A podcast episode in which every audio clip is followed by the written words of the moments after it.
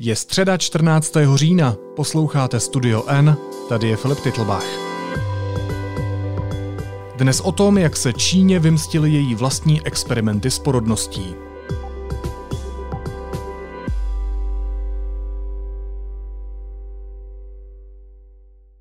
Číně loni padl rekord. Narodilo se nejméně dětí v dějinách Lidové republiky. Nejlednatější země světa rychle stárne.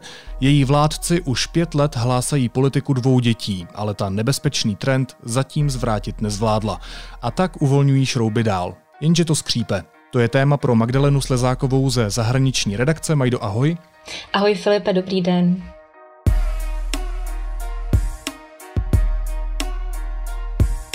Ty jsi zmínil v úvodu tu politiku dvou dětí, asi bychom měli vysvětlit, co to znamená. Znamená to, jak už napovídá název to, že v Číně eh, stručně řečeno je povoleno mít maximálně dvě děti. Ta politika dvou dětí má samozřejmě četné výjimky, stejně jako politika jednoho dítěte známější, ke které se ještě dostaneme, ale pro teď nám postačí vědět, že pokud eh, se vám narodí náhodou třetí dítě v Číně, tak z toho můžete mít ošklivé problémy a platí to od roku 2016. Tahle ta politika dvou dětí byla vyhlášena v rámci 13. pětiletky. Pětiletky to jsou tedy, to je termín, který známe velmi dobře eh, od nás, z našeho prostředí, takže jenom eh, dovysvětlím třeba pro nějaké extrémně mladé posluchače, že to je vlastně takový rozvojový plán na pětileté období a ta třináctá platila eh, od roku 2016 do letošního roku 2020. Kdybych byl Číňan a chtěl mít třetí dítě, proč bych měl problém? Měl bys problém právě proto, protože bys porušil to vládní nařízení, eh, vládní direktivu a měl bys problém proto, protože um, bys mohl buď platit pokutu, nebo by tě mohli vyhodit z práce. To také eh, byla jedna z, eh, jeden vlastně z trestů, který, který platil a stále ještě platí, eh, jak se, jak se ukazuje na zkušenostech mnohých čínských párů, že pokud se ukáže, že tady čekáte s manželkou, manželem třetího potomka, odmítnete jít na potrat, tak pokud jste státní zaměstnanci, tak by vás zaměstnavatel měl propustit. Eh, ty poplatky, eh, pokuty, eh, ona se tady nazývají eufemisticky poplatek za údržbu společnosti, ale ve skutečnosti je to pokuta. Ta pokuta může být vysoká, třeba až půl milionová. Ne každý čínský manželský pár, ostatně platí to i u nás, asi má v někde na účtě nebo doma schovaný jen tak mírných stýrnek sležící půl milion, aby mohl zaplatit za své třetí dítě. Takže hodně párů, kterým se stane, že po třetí otěhotní právě se pro ten eh, potrat nakonec rozhodnou. Tahle politika, to znamená politika dvou dětí, nahradila původní politiku jednoho dítěte. Jak dlouho fungoval tenhle systém? A co přesně v praxi znamenal? Bylo to to samé, akorát si mohla mít jedno dítě a už u toho druhého bys měla pokutu? Chápu to logicky správně? Víceméně ano, eh, ono to samozřejmě bylo eh, složitější. Politika jedno dítěte je velmi známý fenomén. Myslím si, že tu není zapotřebí nějak obecně představovat. Myslím si, že ví každý, že v Číně eh, někdy od konce 70. let právě platilo nařízení, že čínské páry mohou mít pouze jedno dítě. Pokud by to nařízení porušili, tak hrozily eh, mnohem tvrdší tresty, než eh, hrozí dnes, tedy v rámci té politiky dvou dětí.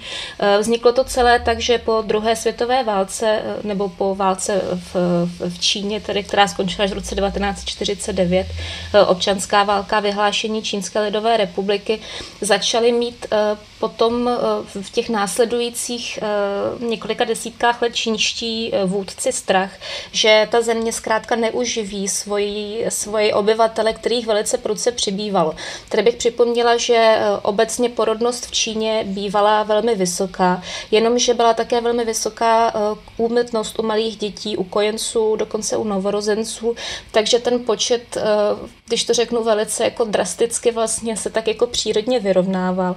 Ale po právě nastolení Čínské lidové republiky a mm, zlepšení lékařské péče na třeba venkovských oblastech, kam se vysílali takzvaní bosonozí lékaři, což byly vlastně často eh, i venkovaní nebo nějací nevzdělaní lidé, kteří dostali nějaký základní lékařský výcvik a odešli někam do odlehlých míst, do vesnic, kde pak pečovali o své venkovské pacienty, tak zkrátka a dobře ta mm, mm, délka dožití eh, novorozených dětí eh, stoupla a obyvatelstvo nabobtnalo.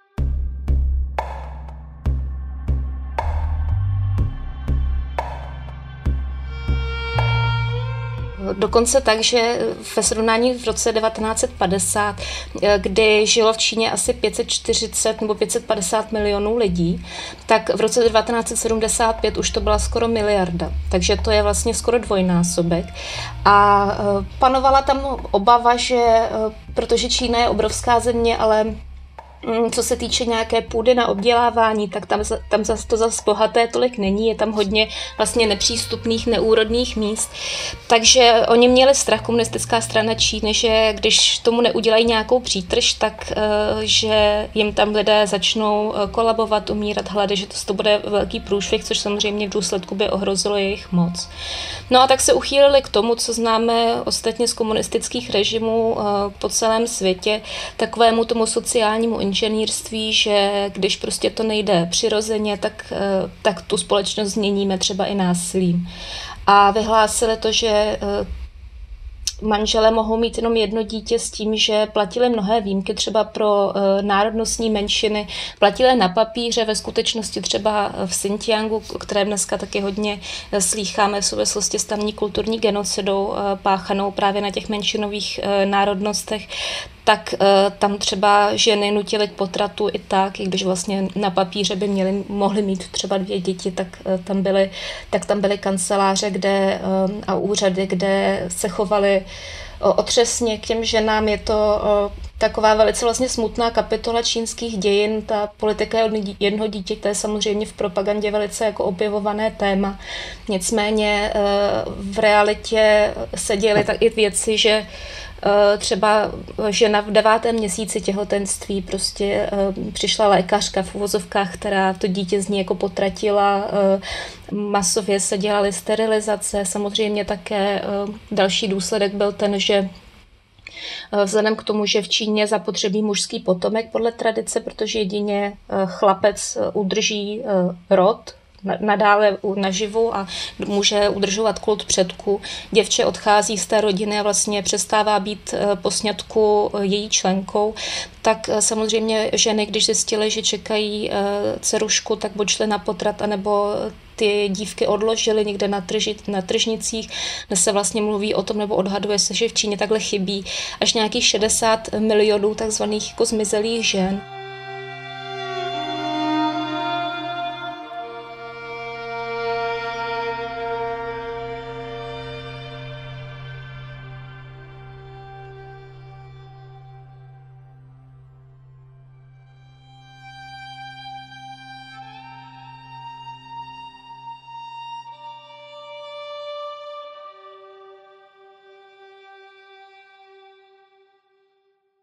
My samozřejmě nevíme, co by se stalo, kdyby tu politiku nezavedli. Jo. Je, je možné, že skutečně by začaly chybět potraviny, ale ostatně to už se dělo na přelomu 50. a 60. let, kdy vlastně kvůli Maově vel, velkému skoku eh, se v Číně odehrál úplně nejhorší hladomor v dějinách eh, celého lidstva.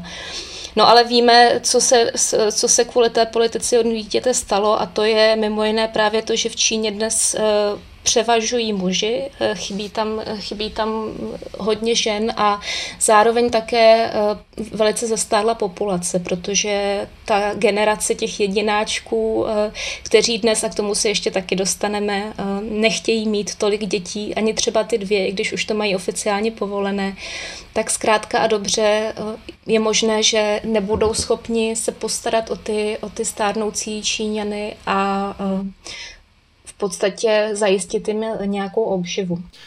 Jaká je teda situace dneska? Stala se Čína obětí svých vlastních experimentů tím, že tady teď vidíme, že, že, že Lidová republika prostě stárne?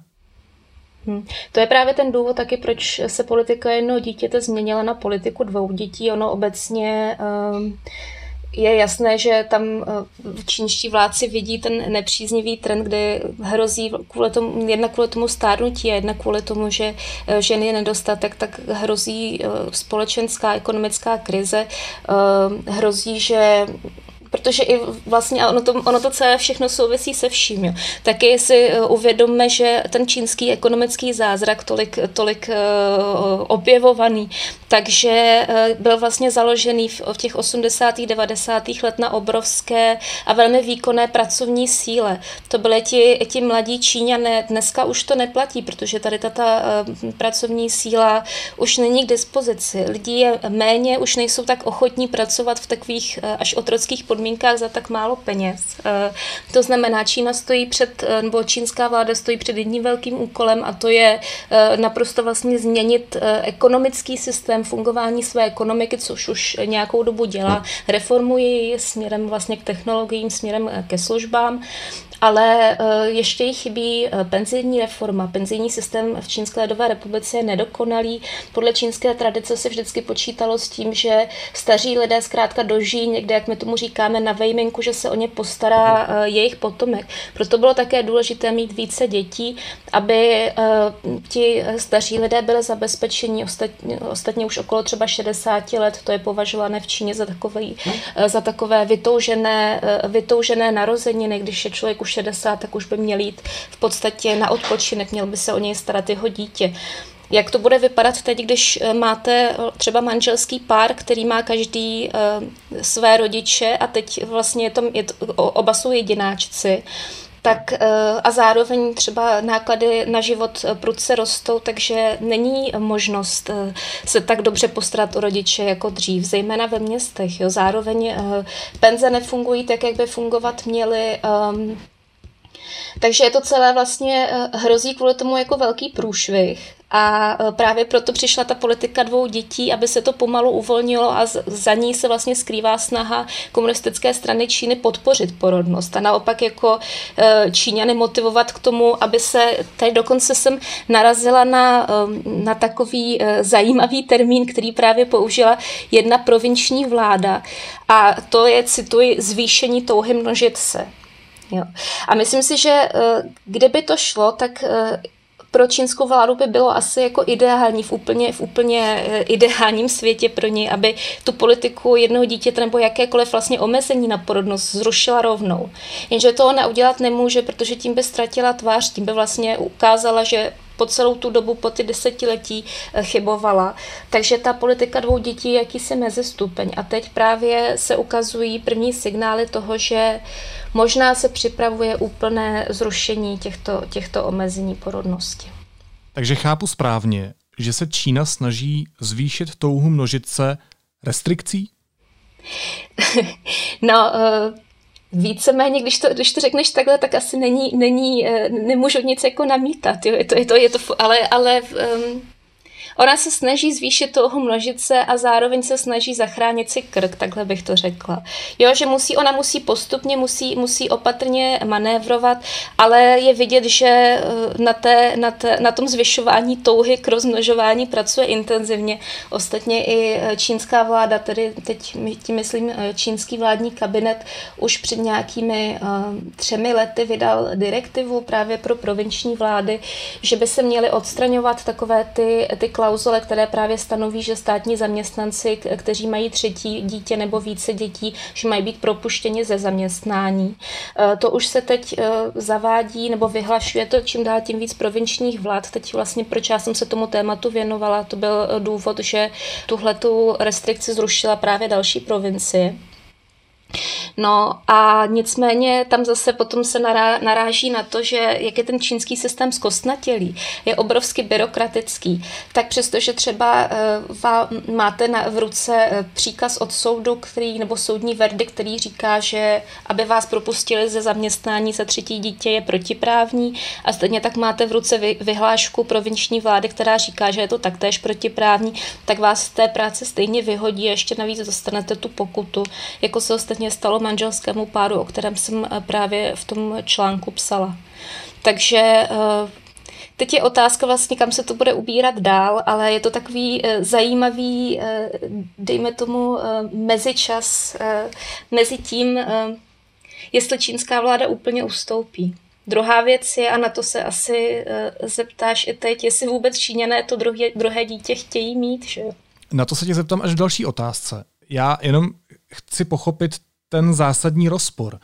Chápu správně, že sama Čína nenápadně a potichu porušuje svoji vlastní politiku a od těch trestů se v různých provinciích prostě postupně upouští, že ta politika dvou dětí už pro tu Čínu není zas tak zásadní a spíš se snaží o opak. Chápu to správně? Chápeš to úplně správně a stejně tak potom to eh, vede k těm absurdním situacím, kdy uh, podřízení regionální vlády, když to řeknu tak jako v úvozovkách, to znamená třeba eh, šéf policejní stanice, který je vlastně veřejná bezpečnost a je ve státních službách, propustí svého zaměstnance policistu za to, že eh, odmítne poslat svoji ženu ve čtvrtém měsíci těhotenství na potrat, protože už eh, cítí prostě, jak se to dítě v břiše hýbe a, a neudělá to. Přestože, přestože ten šéf, eh, přestože mu ten policista ukazuje eh, ty papíry od toho soudu, ukazuje mu to, to, um, tu direktivu té vlády, tak ten šéf nad tím stejně má v nerukou. Je to, je to opravdu ten, ten systém je tak, eh, tak přebujelý a tak jako nepřehledný v Číně, že tam to opravdu není tak, že by všechno řídil Peking, je to, je to takové zamotané klubko, jako kdyby jsme si představili. A teď jako někde je ta kočka nebo to kotě, které si s tím hraje, ale nemůže najít najít začátek ani konec, tak prostě dějou se tam samé paradoxní situace potom kvůli tomu a určitě by bylo dobré, aby aby se, ty, eh, aby se ta omezení eh, výhledově zrušila, protože vlastně už eh, nejsou moc k ničemu, akorát vedou potom k šikaně lidí, kteří si to nezaslouží. Ale je otázka, jak dlouho bude trvat, než se to tam vůbec vrátí nějak do normálu, jestli někdy. No a teď ta otázka, kterou se spoložila sama, tak já ti připomenu. Chtějí Číňani druhé dítě? No a to je právě to, spousta Číňanů eh, mladých eh, druhé dítě nechce, někteří z nich dokonce nechtějí vůbec žádné. Eh, tam se stalo v Číně úplně to stejné, co se děje, co se děje, nebo co se stalo ve všech rozvinutých zemích světa, s tím, jak se zvýšila životní úroveň v čínských velkoměstech skutečně jako pruce. Tam vlastně se mladým lidem, když mají štěstí na dobrou práci, žije ještě mnohem pohodlněji, než třeba nějakým hipstrům od nás na letné pražské tak eh, najednou ty dveře jsou otevřené k tolika možnostem, že ta představa té velké rodiny, kde navíc ještě musím připomenout, že eh, náklady na eh, výchovu dítěte v Číně zejména teda v těch městech, jsou eh, mnohem větší než třeba u nás. A to samozřejmě to ekonomické hledisko je další věc, kterou berou Číňané v potaz. Jo. Tam eh, je zapotřebí platit vlastně, peníze jsou dneska taková alfa omega v čínské společnosti. Zapotřebí platit za všechno, eh, počínaje nějakou třeba i soukromou školkou, samozřejmě každý rodič čínský se upíná, tam vzdělání je obrovská hodnota, takže se upíná k co nej, nejlepším školám, k co nejlepším univerzitám, k co nejlepšímu nějakým jako koníčkům, které by tomu dítěti mohlo zaplatit, aby mu dal co nejlepší start do života. Eh, tam děti třeba kolikrát se učí i do desíti do večera jo, a všechno vlastně to stojí peníze. Takže eh, tohle to všechno hraje roli v tom, proč, proč prostě ty velké rodiny už asi nikdy nebudou eh, v Číně, pokud se nestane nějaká obrovská jako eh, bombastická změna, tak už nikdy nebudou tak atraktivní jako dřív. Takže sice je pěkné, že se uměle zvyšuje touha množit se, ale eh, ta snaha asi trochu se míjí s realitou nebo naráží na ní.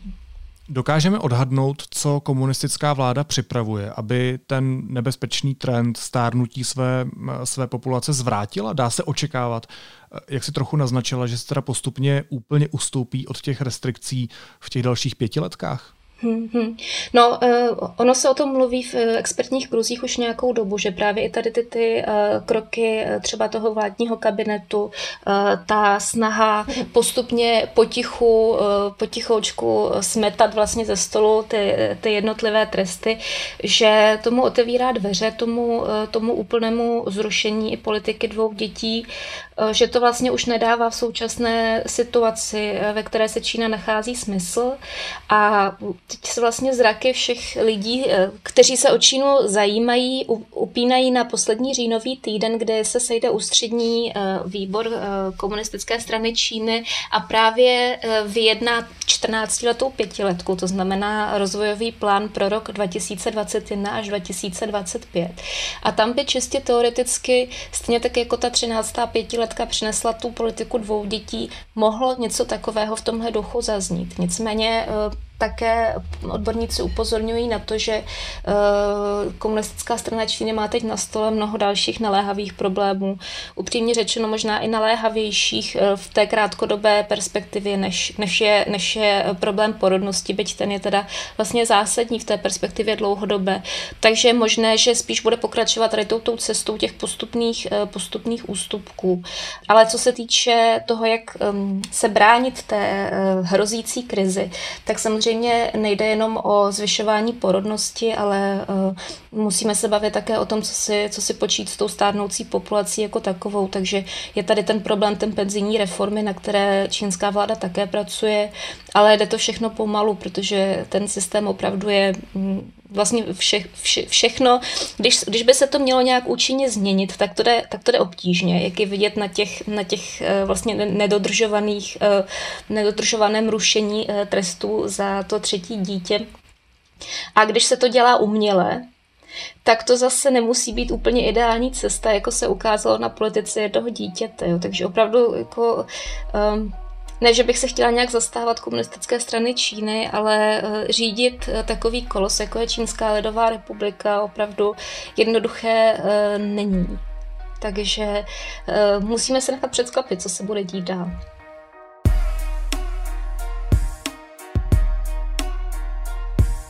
Když popisuješ tu předsjezdovou atmosféru, tak jakou podporu má dneska komunistická vláda? Jak to myslíš, jakou podporu? Jestli vlastně ta opatření lidé poslouchají, jestli to není kvůli tomu, že prostě si tím King a další lidé kolem něj prostě trochu ztrácí podporu. Tak eh, abychom odpověděli na tuhle tu tvoji otázku, tak bychom museli natočit asi pět dílů Studia N. to, to, to, tady, to tady nezvládneme a i kdyby, tak já vlastně eh, jako tu, tu odpověď jednoduchou ti dát nemůžu, protože neexistuje. Jistě existuje mnoho lidí, kteří vládu podporují, ale tam zase to je prostě tak obrovský, obrovský jako komplexní problém, protože je to opravdu vláda jedné strany, ta strana tam řídí úplně všechno a ta země má eh, pod její vládou Eh, spoustu problémů. Eh, je to vláda, která zároveň páchá spoustu zločinů, ale zároveň také eh, jako stojí Ona je spíš takový jako faktor, který, který těží z toho, že pracují především Číňané, ale prostě spousta Číňanů vlastně jí vděčí za, aspoň, aspoň teda ve svých hlavách jí vděčí za uh, obrovský pozvednutí životní úrovně. Uh, jako je, je to vidět i uh, na tom, co se vlastně děje po uh, pandemii koronaviru no, jak rozhořčení bylo obrovské a teď uh, vlastně uh, už je ten čínský internet zase skrocenější a se třeba soustředí na nějaké jiné věci. A navíc uh, lidé jsou hodně kritičtí v Číně. Hodně kritičtí vůči vládě, ale ty vlády, to není jako jedna jediná vláda, oni jsou kritičtí uh, hlavně na té, na té lokální úrovni. Jo. Provinční vlády, vláda, vláda okresu, uh, stranický tajemník někde tamhle v městysu, který prostě krade jak straka a je skorumpovaný. To ústředí spousta z nich v těch regionech vnímá jako něco takového abstraktního a zároveň jako takovou možnost záchrany tam. To je ten Peking, to je tam, kde prostě mají, mají zastání na rozdíl těch našich skorumpovaných prevítů tady u nás. Takže je mi líto, ale, ale to je všechno, co ti na to můžu říct. Ne, dobře, pojďme si tohle téma nechat na jednu další celou epizodu, nebo pět. Magdalena Slezáková ze zahraniční redakce byla hostem Studia N. Majde, moc děkuju. Ahoj. Děkuju za pozvání, ahoj. A teď už jsou na řadě zprávy, které by vás dneska neměly minout. Nejvyšší povodňový stupeň platí dál na 12 místech. Noční deště rozvodnily řeky na Moravě a ve východních a severních Čechách. Dalších 30 míst hlásí druhý povodňový stupeň. Hasiči od rána odčerpávají vodu a staví protipovodňové hráze z pytlů s pískem. Vláda pracuje se třemi scénáři vývoje epidemie pro říjen, přičemž i ten nejoptimističtější znamená, že Česko překročí dostupnou kapacitu v nemocnicích. Vláda schválila sérii nových opatření pro podnikatele. Podporu by měli dostat podnikatelé, kteří kvůli koronaviru museli uzavřít provoz. Zvláštní programy vláda připravila také pro kulturu, sport nebo autobusové dopravce. Ministr zdravotnictví Roman Primula pronesl svůj oden odložený projev k národu. Přiznal, že epidemie v Česku se prudce zhoršuje a že je takřka jisté, že budou přibývat mrtví. Zároveň se v projevu omluvil, že v létě nebyl důraznější a netrval na opatřeních proti druhé vlně epidemie. Prezident Miloš Zeman souhlasí, že by oslavy 28. října měly proběhnout bez účasti veřejnosti a politiků. Po schůzce v Lánech to oznámil premiér Andrej Babiš s ministrem vnitra Janem Hamáčkem. A senátoři TOP 09 a ODS se dohodli na společném klubu. Tomáš Černin bude prvním místopředsedou. Nejsilnější klub v horní komoře má nést název ODS TOP 09.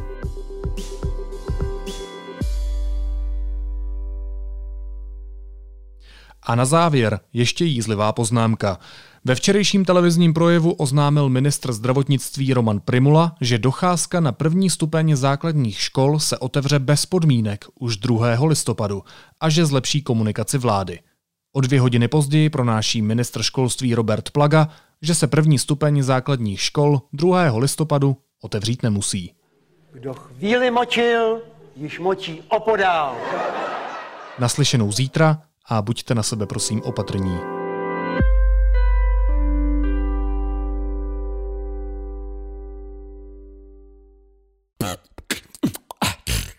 Chceme, aby braníkem opět znělo bravo. Bravo. bravo.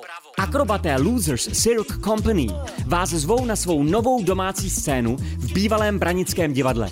Čekají vás šílené akrobatické triky, popírající gravitační zákony, taneční představení, skvělé koncerty i štědrý program pro děti.